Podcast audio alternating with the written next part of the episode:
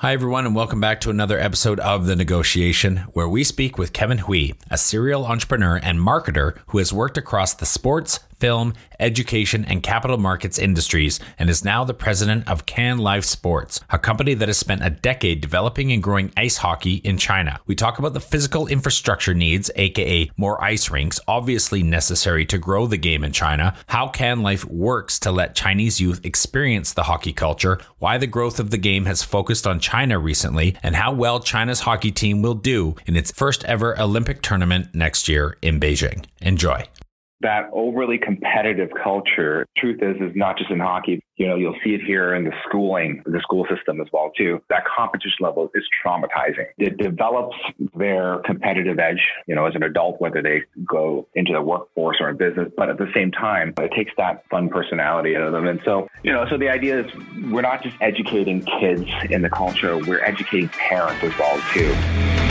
Home to over 4 billion people, the Asia Pacific region boasts one of the most powerful consumer markets on the planet.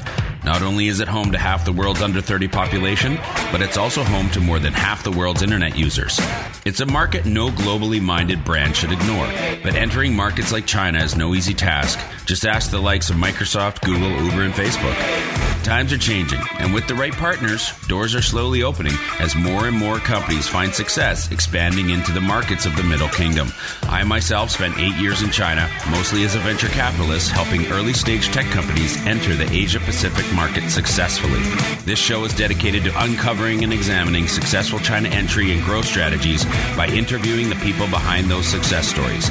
My name is Todd Embley, and welcome to The Negotiation, brought to you by WPIC Marketing and Technologies. Kevin, welcome to the show. Thanks for coming on today. No problem. Great to be here. Thanks for having me. So let's start with a quick introduction into who you are and what you're doing over in China.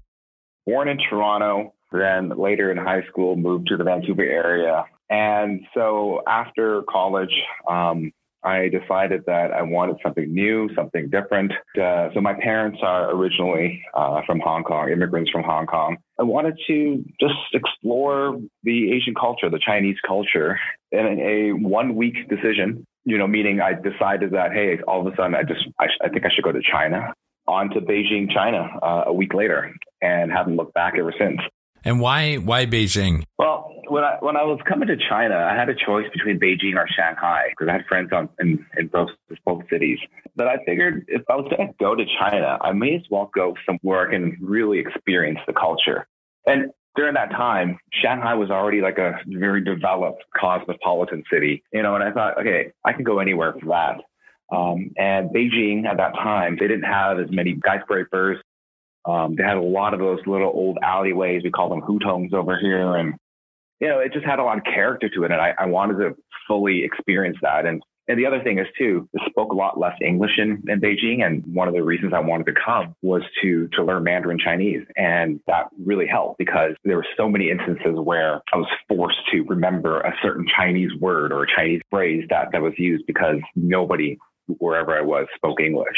Cantonese typically comes from southern China and you know and and of course Hong Kong. Yeah. Uh, whereas uh, Mandarin uh, is is kind of everything north, right? Am I getting that about right? Yeah, ex- exactly. Uh, so Cantonese, I mean Cantonese is primarily Guangzhou, Guang, like the Guangdong province, and in Hong Kong. And actually, every province, every city has a different dialect. There are thousands tens of thousands of different dialects across China. Cantonese was popularized because of the uh, that was where trade uh, was mainly focused on uh, in the old days, and then the immigration.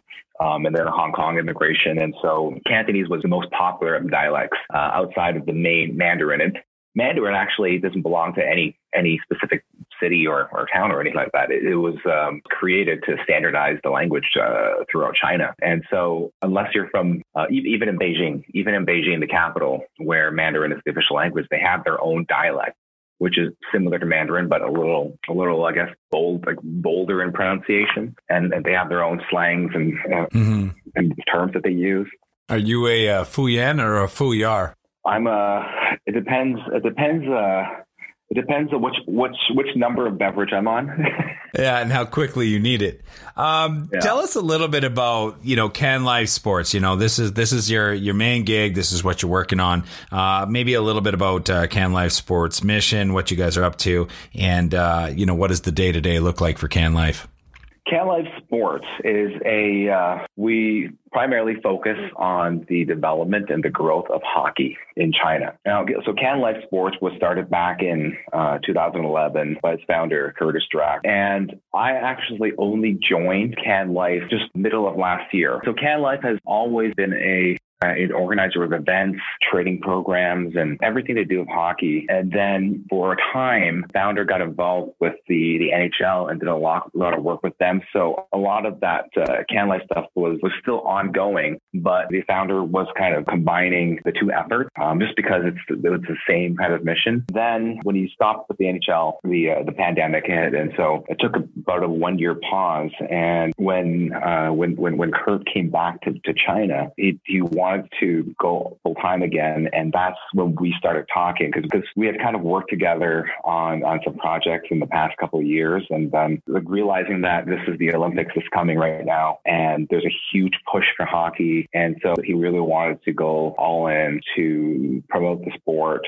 grow the company and really focus on the long term. And that was at the same time that I was having a small transition in my career as well too. Though I was helping the hockey community in a recreational way, I fully transitioned into a full time, let's grow the game, grow hockey type of type of role. So, you know, so right now, starting from last year with the pandemic here in, in Beijing or in China, Beijing started to come down a bit. We were looking at dates uh, when we when we thought that things that events can start happening again and, and people can start gathering again. And, and so, and we started planning um, different events. So, uh, you know, we can get a little more into detail of it later, but uh, we just finished uh, doing the Heritage Cup ball hockey tournament with the ISBHF. Uh, and then we have uh, one of our pillar events called Hockey Night in Beijing that's in the works right now. And then we have some ambassador tournaments and, and then U6 tournaments uh, that's being planned leading up to the Olympics because the content is right now highly in demand, but there's just not enough people, not enough companies promoting it because people are so focused on the competition of it that uh, a lot less people are focused on the fan experience and growing the actual game itself and growing the fan base and following. So yeah, so we spent a lot of time working with our clients and our partners in promotional material, planning events, getting them involved with our events, you know, and then also something that I may not talk as much uh, about on here, but developing a lot of technical stuff too in terms of technology and, and the processes that are used in, in developing the kids uh, of tomorrow in the hockey community. That's awesome. I, I, you know, I've always wondered, you know, and, and you know, think deeply about the barriers for a sport like hockey to be able to grow. How have you seen the rise in hockey's popularity in China maybe over the past decade or so? First five years of the, of the last decade, um, the growth of it has been, there wasn't anything significant. Um, the expat community grew that's for sure, which I think is one of the, you know, one of the things that grew the popularity in, uh, in hockey. So the expat community kept growing. And so the international hockey community, adults and their kids started gaining interest. But what really, really gave it that huge push in interest was the 2022 Olympics being granted to Beijing in 2015. So that was the biggest, that was the biggest push. Everybody all of a sudden started looking into what is ice hockey. And that was also the same year that the first Chinese born hockey player was drafted in the NHL, a guy called Song Andong, and he was drafted by the New York Islanders. And so all of a sudden there was nothing about ice hockey. And then all of a sudden you have the Winter Olympics and then you have the NHL drafting a Chinese player. Uh, and so people started to be curious and to look into it. And, you know, and, mm-hmm. and, and it, it, was a spike. It was a huge spike in interest and, and players and, you know, and kids joining. But since then, that spike has come down a little bit, you know, and hopefully what we're doing here and what the Olympics is going to do for the industry is to allow it to steadily grow as we go along. Well, and it's no surprise that it, to me, at least, that he was drafted by the Islanders because I think the Islanders, maybe, you know, outside of the Canucks or something, you know, have a really strong presence in China because I know from my trip to Harbin for the uh, 2008 2009 uh, kind of a, a, New Year's Eve uh, and being up there, there were kids walking around with all kinds of Islanders swag and apparel all over the place. So Charles Wang, the late Charles Wang, um, he, um, he, he, I think he's from he's from Shanghai, um, but he, you know, yeah. So he immigrated to the states a long time ago when he was very, very young.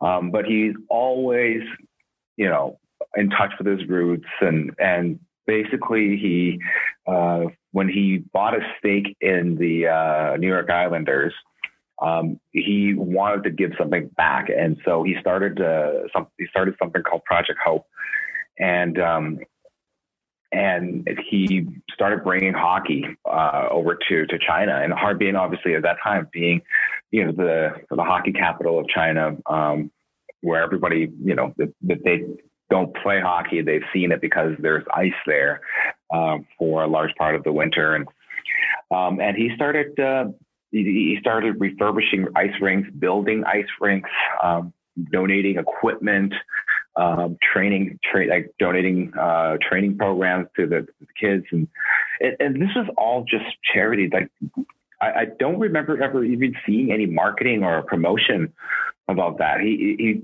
it wasn't even for the publicity or anything like that. It was just we're giving back to the community, and this is what was so great about Charles and the Islanders. Um, and and it was it was just it was just uh you know like when I when I first learned about it I, it was just such an amazing thing to to, to see that that that the Islanders were doing that. Um and yeah and, and that program um, brought a bunch of kids over to um, to the Islanders uh, to the to the Islanders practice rink every year in the summer for a summer camp. And I think uh, don't quote me on this, but I think the the, the, kid that was drafted, Misha uh, might have been a product of that one of, of one of those summer programs. Yeah, that that would make sense. And you were talking about maybe the spike um, and how it had spiked. So it was it was it was growing in popularity at an increasing rate, and it's probably still growing in popularity, but per- perhaps at a decreasing rate. And um, part of me wants to point to infrastructure because one of the barriers, you know, it's not like let's call you know soccer or uh, Europeans call you know football. Anybody can play anywhere in the world. At least at some point of the year, anybody can play. You just something round and you can go out and you can play soccer, right? You can kick it around. So yeah, it's the world's most popular sport, but it's also the world's easiest sport that's available to the largest percent of the global population. Hockey does not have that. There are there are some some serious infrastructure impediments to that kind of growth, and I think um, and and maybe don't quote me on this, uh, or maybe I'm wrong. I mean, but is it potentially the case that the infrastructure hasn't grown as fast as the popularity therefore it was bound to kind of hit a bit of a ceiling as far as how fast the pop the sport could grow yeah, that, that is one of the biggest obstacles for ice hockey. Um, that barrier of entry is so high, right? Uh, you know, one a kid, uh, if a kid wants to play hockey, um, it's a huge investment, and it's not just a one-time investment; it's an annual investment because uh, kids grow. So equipment, equipment is not made locally here, uh, or they may be made locally here, but they're not uh, widely available locally here because they're all foreign brands. So uh, price is high, um, and every year they grow. So they're going to have to uh, switch up. Um, and, and, we're still in a culture here of if I'm going to buy something for my kids, I'm going to buy new. Um, and so, you know, that's a, a, a 10,000 renminbi, $2,000 investment every year or every 18 months um, for your kids right there. Um, and then the availability of ice um, has been pretty scarce, uh, and you know it's it's it's growing but uh, it takes time and it still takes, um, as you said, the infrastructure uh, to be to be built out here. I was going to say, I mean, there's there's an, there's a physical infrastructure, uh, but there's also a programming and coaching infrastructure as well. Yeah, and, and so that's the other thing. And so as rinks are being built by people, um, you know, by investors and, and, and companies.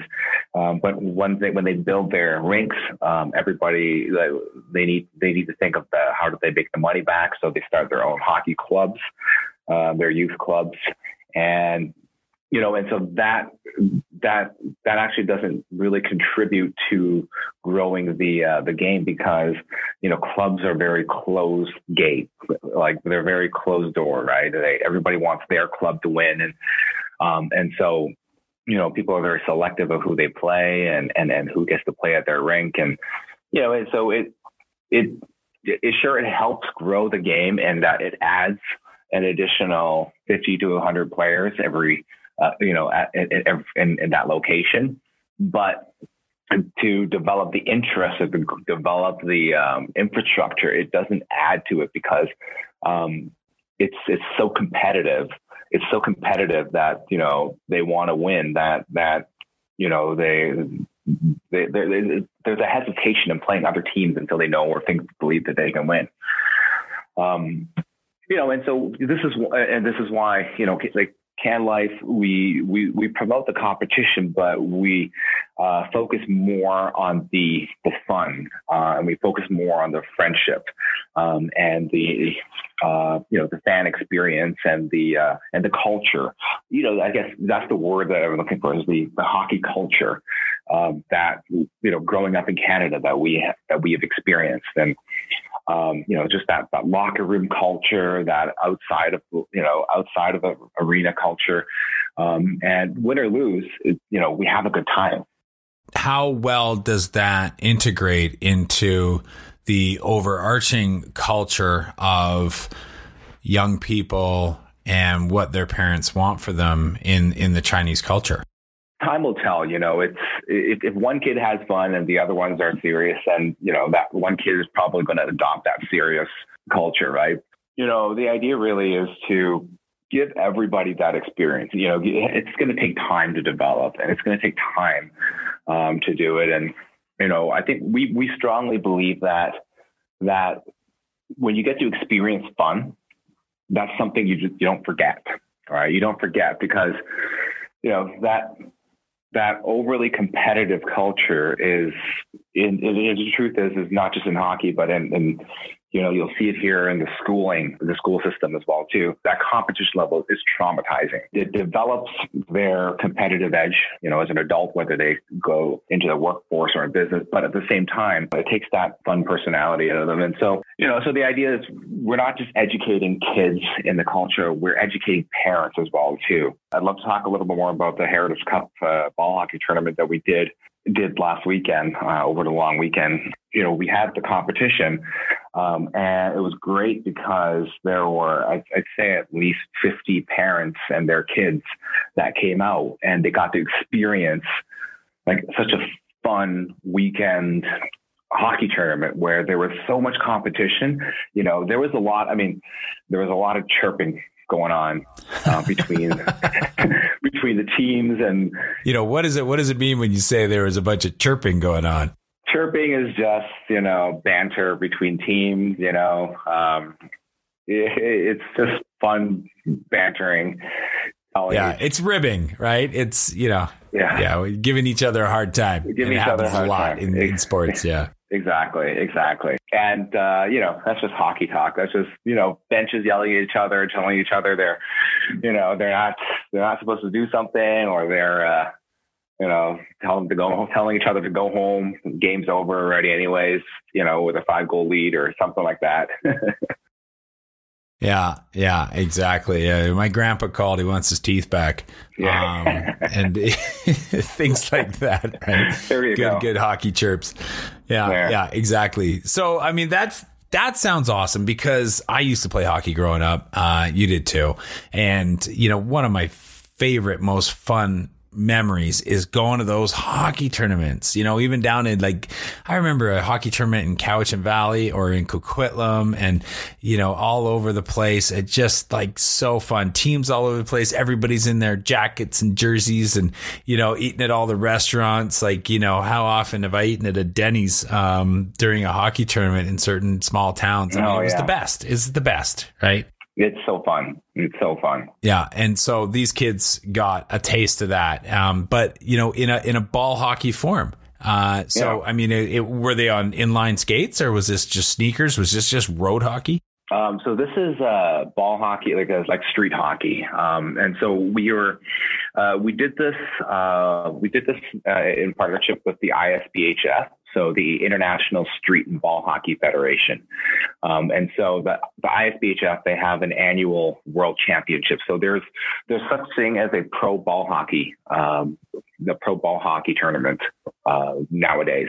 Um, I don't know. I mean, I think at our age, you know, we grew up where, where ball hockey was something that you'd play with a tennis ball on a street. Um, so, you know, so over the last 20 years, 20 something years, apparently, um, this became a professional sport.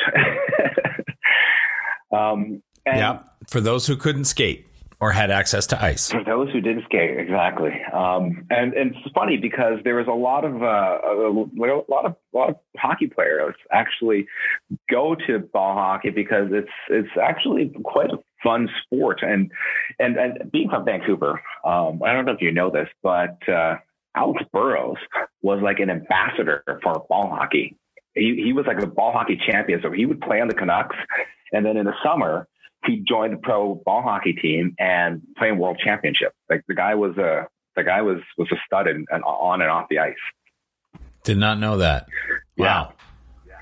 So Yeah, he was well. He and he was a great ambassador for hockey in general. I thought. yeah, he's he's just a great ball hockey or just a hockey in general ambassador, right? Uh, um, so yeah, he, he he's huge in the in the ball hockey world, um, which is very uh, very nice to know. Um, but uh, you know, so so the reason why we did the Heritage Cup ball hockey tournament was to uh, was to showcase the sport, to show to show China that there is a sport called ball hockey, which is similar to ice hockey because you know the rules are the, the rules are similar if not the same, um, except you're not on skates and the barrier of entry is minimal, right? It's a stick and a ball, right? A stick and a ball in some dry land anywhere, right? And so, you know, living in China, everybody lives in apartment buildings, but downstairs there's always a courtyard, you know, where you can just, you know, bring your stick down and a ball uh, and a couple of friends, and you can, you know, tap the ball around, um, you know, and you know. I, I remember we used to uh, use two T-shirts or two jackets and lay them on the ground and use them as nets, right? We don't even, you know, and, and to me that that feels even more accessible than than soccer or basketball because with soccer, um, you know, you you have to score, you got to kick it into somewhere, and you know, it's uh, you know, unless you're just kicking it to the wall and practicing, right? With hockey, you know, you can set up rules where no shooting, you know, just drag the ball across the goal line, or, or you know, different things that we can do, and you know, in the you know, in the play area, it could be any size you want, and uh, there's no limit to it. It's just one on one or two on two or um, or whatever it is, you know. And with basketball, you have to have a net set up somewhere at a certain height, and you know. So I think like street hockey is such a great sport um, that where kids can actually learn how to hold a stick, how to stick handle, um, you know, and how to do all, all all the hockey techniques before they have to learn how to skate, right? Because that investment in the first pair of skates means you're buying the rest of the equipment, um, which you know you don't have to do it unless you know you like it. You just have fun um, down in the courtyard with your with your friends. Yeah, the mentality, the strategy, uh, some of the rules, the, uh, you know, uh, the the goal of the game, but then you know, really just uh, enjoying the fun. Uh, and being able to get that uh, at any almost any season really and uh, I it was such a big part any Canadian will tell you you know if somebody yells car Yeah. every single Canadian knows exactly exactly what that means and Yeah. I'm, most listeners probably are going what are you talking about when you're pretending to yell car and every Canadian go street hockey, playing in the street. Someone yells car, people grab the nets and you walk to the side of the road and let the car go through. And then it's game on and it's just go time. Just wherever the ball was, you just somebody puts it down and then everybody starts going after it again. And that was just awesome. Yeah, exactly. It brings back memories when you when you just when you start yell car that way. I know, right? But you know, and so but China's um, getting behind hockey um, it, to a larger degree uh, than uh, some other sports, at least from what we're understanding. Why has an emphasis been placed on hockey?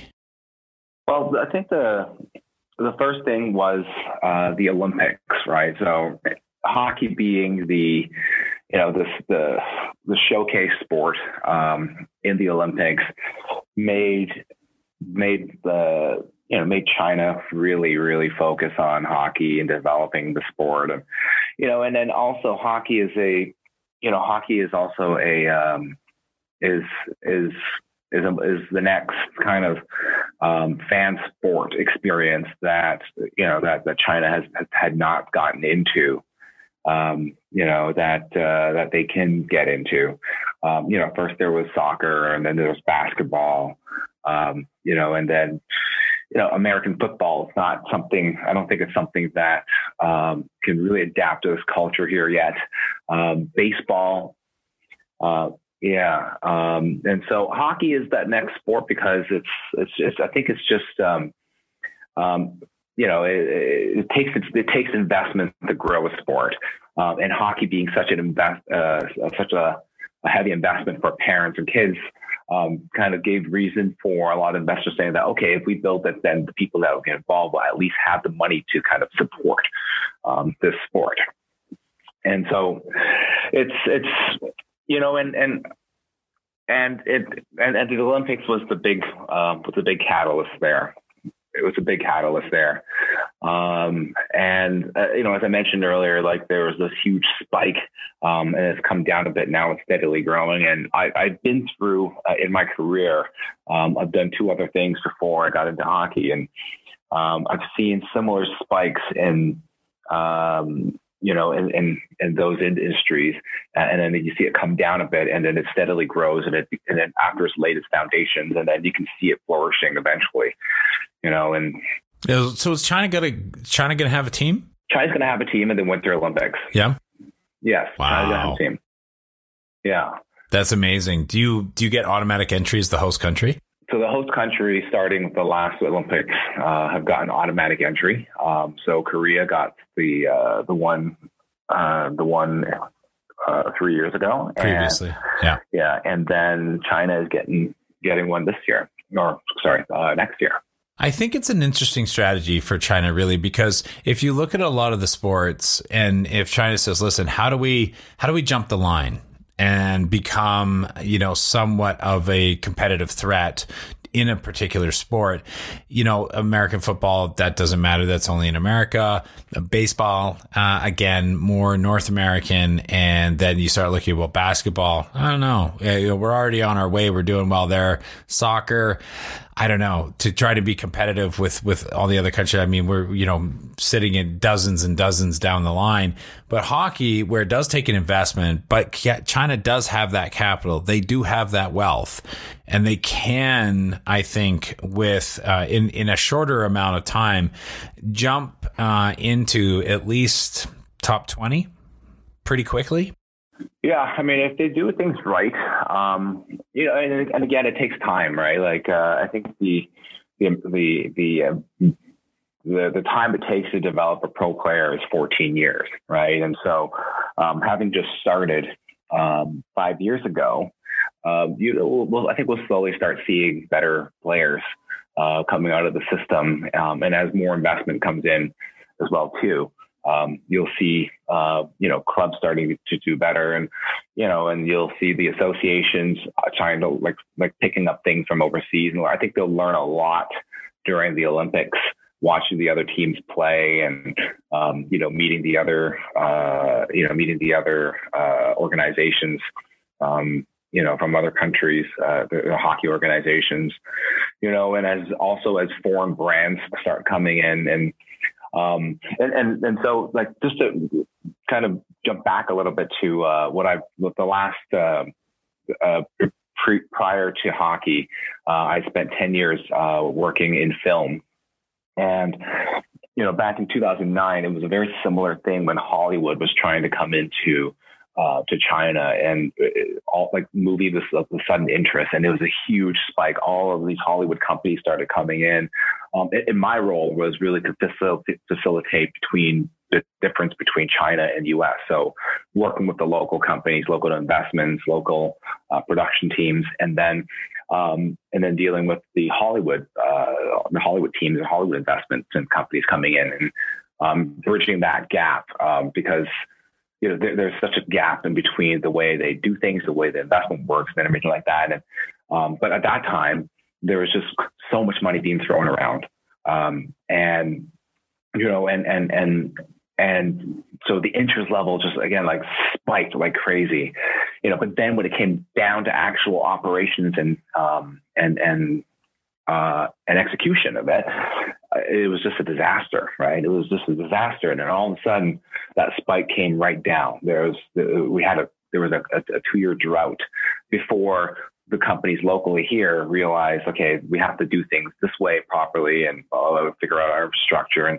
you know, it took like it took it took five five years plus uh, before um, you know the local China infrastructure um, became solid enough to create their their own you know, high level, um, you know, films and, um, and production teams and production companies. Um, so altogether, it was a 10 year process for that to become, you know, such a, um, you know, such a, a, a high quality, um, industry. Right.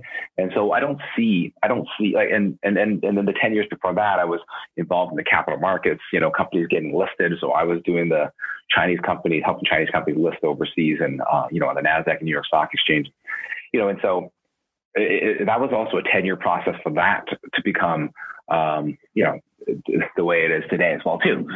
So, you know, so I don't see hockey as being anything different. It's it's a new industry, you know, new people, new processes, foreign companies coming in. They don't know anything about here, and people here don't know anything about the foreign um, the foreign uh, way the foreign way of operating that industry. And so, it's about you know spending you know, spending five to 10 years just working together, making mistakes, um, you know, failing, succeeding, failing again, and, and then creating their own system that's adapted to the international uh, way of operating, but creating it uh, for the local market. I have to ask then, I mean, I'm, I'm wondering how competitive the China team is going to be at the Olympics because uh, I know China and they don't like to get uh, embarrassed uh, in any respect whatsoever culturally. Yet I can't think of uh, any um, Chinese-born player that is in the NHL. So I'm I'm I'm guessing that uh, they are driving, uh, maybe even behind the scenes got a team, they've got their players, they kind of have an idea of, of who they want there. And uh, I'm curious if you know what's going on to put that team together and, you know, how are they practicing 18 times a week or, you know, what what's actually happening there? Uh, they have a team. Um, you know, they have a team. Uh, they, you know, I think the original plan, uh, the, uh, there there was a Chinese team. There is a Chinese team in the Continental Hockey League, the KHL. Um, um, but those but those guys are not going to be playing in the Olympics anymore because some of these guys were. Uh, you know, they were they're, Chinese heritage, um, and they were similar to what the Korean hockey team did. They were going to get a neutralized citizenship and um, you know play in the uh, you know play play in the Olympics, um, but they have to spend a certain number of days and uh, you know working in the uh, sort of playing in in China.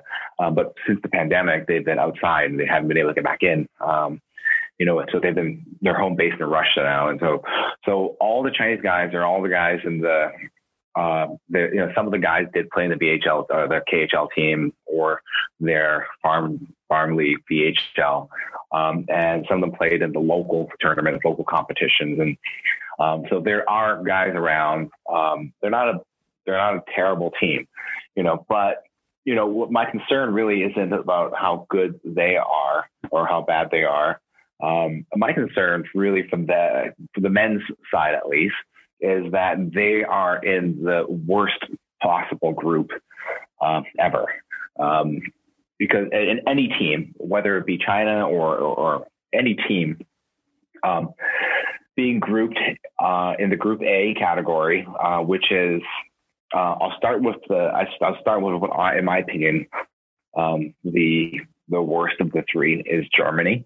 But you know, Germany's got some pretty good players on there, and they won the last Olympics, and um, you know, and and they got you know now they got guys like Leon Draisaitl on, on the team um, from the NHL, and then you got USA, which is a you know a crazy roster. If you know if if anybody any of the listeners are following NHL, they know they got tons of great uh, players on there, and then the number one team on there is Team Canada, um, which I'm not even going to go into that because, you know, so being grouped in with these guys, it's it's it's a nightmare. yeah, that's not a. Uh, that's a it's a it's a tough road to climb, uh, tough hill to climb for them for sure. Yeah. That's a tough group. You know, on the women's side, uh, for women's hockey, how's that looking for them? Uh, I think the women's. Um, uh, I don't know if the grouping for the. I don't think the grouping is set for for for for um, for the China women's side yet. Uh, I think they're still they're still qualifying. Um, uh, however, the women's team actually is doing pretty good. Um, they've done pretty well internationally, um, and the women's team has historically uh, been a higher ranking team than the men's team. Um, and so I think they, they, they stand a much better chance. I can't say that how well they're going to do, but I, I feel that they're they're going to do um, a little better in the standings um, uh, versus the men. Uh, just because I mean, just you know, just uh, uh, based on the fact that the men's are grouped in the worst group ever to be in uh, as a uh, as an underdog team. Yeah, for sure. Well, that's unfortunate for the men, but you know who who knows? Great great opportunity for maybe the women's team uh, and the women's players to kind of lead the charge and uh, help drive the sport. And speaking of driving the sport, uh, let's talk a little bit about the NHL, the league, the brand. What is their involvement? What is their view uh, on China, growing the sport in China? What is their uh, you know activity and investment level in um, participating in, in growing the sport there? Well, the NHL, um, you know, the NHL being the primary, you know, league uh, in, in, in the sport um, that gets all the attention is, um, you know, in my opinion, they should be the ones that are that are driving um, the hockey the industry here uh, in China. Um, they, you know, in the last few years, they had put on a couple um, exhibition games uh, called the China Games. Um, and, and, so those, those were fun. Um, those were fun because for us Canadians uh, being here in China, going to an NHL game, it's, it's just an amazing, you know, just the, the idea of that is amazing. Um, you know, but you know, the thing is, they they haven't they haven't put much money into the market outside of the games themselves. You know they've they've had a they set up a couple of, of training programs um, here and there, uh, and then you know they partnered up with one of the clubs, um, and you know for a year I believe before the pandemic, um, they had a a, a, uh, a, kids team called the Junior Kings, um, and you know a few guys. Uh, like so, the NHL they sent a, a, coaching team over to coach the uh, the kids, um, you know, and you know, but but in terms of overall promotion, um, uh, they they haven't done too much. You know, they haven't done too much from uh, not just my observation, just in general. Um, and so I think that they are, um, you know, I believe that they are looking for ways to come into the China market uh, and looking for the right partners. Um, and you know, the the biggest issue is, I mean, what's the biggest issue? Say I, I think the best thing for for an organization like the NHL to do is to partner up with the right brands and the right companies that are eager to promote the sport, um, you know, and and and work with them in doing it, rather than partnering up with uh, clubs or um, specific, um, you know, specific uh, hockey rinks, right? Because you know, again, I don't want to get too much into the politics of it, but again, clubs are very inward focused um, and not outward focused, and having partnerships with specific clubs and rinks um, keeps that brand isolated to a certain area in the industry, right? And you know, and I think one of the things that um, you know the NBA and and and and also soccer, uh, you know, the soccer leagues have, have done so well is that they've found the right partners and they found the right brands to promote the sport, and which has allowed them to, um, which has allowed them to to grow, um, and to the size that it is right now. So, you know, I think I think the NHL has a lot of work to do. Um, I think there's an opportunity for them to uh, to get in here for like to get in here full time uh, because the Olympics with the players coming, there's a huge opportunity for them to to just capture the opportunity of that traction with all their players being here, all their players being on TV all day every day um, for a full month period you know, so we're going to have to see. We're going to have to see what they're going to do. Let's bring this to a close with a bit of a fun question. Are there popular hockey players in China who are the most famous, the most sought after jerseys? What are the names on the back? Yeah. Um, I would say uh, so during the China Games, uh, or during and uh, in between the China Games, the, the few players did come to China to visit. Um, one very specific one was uh, uh, Ovechkin.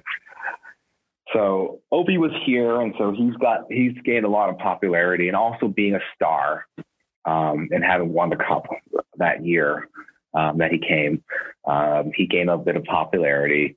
Um, but then there's also you know guys like uh, David Pastrnak. um, the Boston Bruins, has a, had a partnership here in, in China. Um, the, uh, the, the, the group that invested into the NHL um, is a huge Bruins fan, so did a lot of promotion for the Bruins, and you know, Pasta being um, one of their main guys, uh, got a lot there. Um, and then you got guys like Patrick Kane, who's you know, who's a smaller guy but really good at stick handling and just, just a really good player. Um, Having a great skilled, year. Yeah. Um, you know, so a lot of the kids here who play hockey relate to him um, and want to be him on the ice, and so he's got a lot of he's got a lot of traction. And you know, and Crosby, um, you know, before the winter, before the China game started coming, Crosby was always one of the most recognized player um, among the kids. Kevin, thanks very much for coming on the show. I really appreciate your time, and and uh, can't thank you enough. No, thanks for having me on the show, Todd.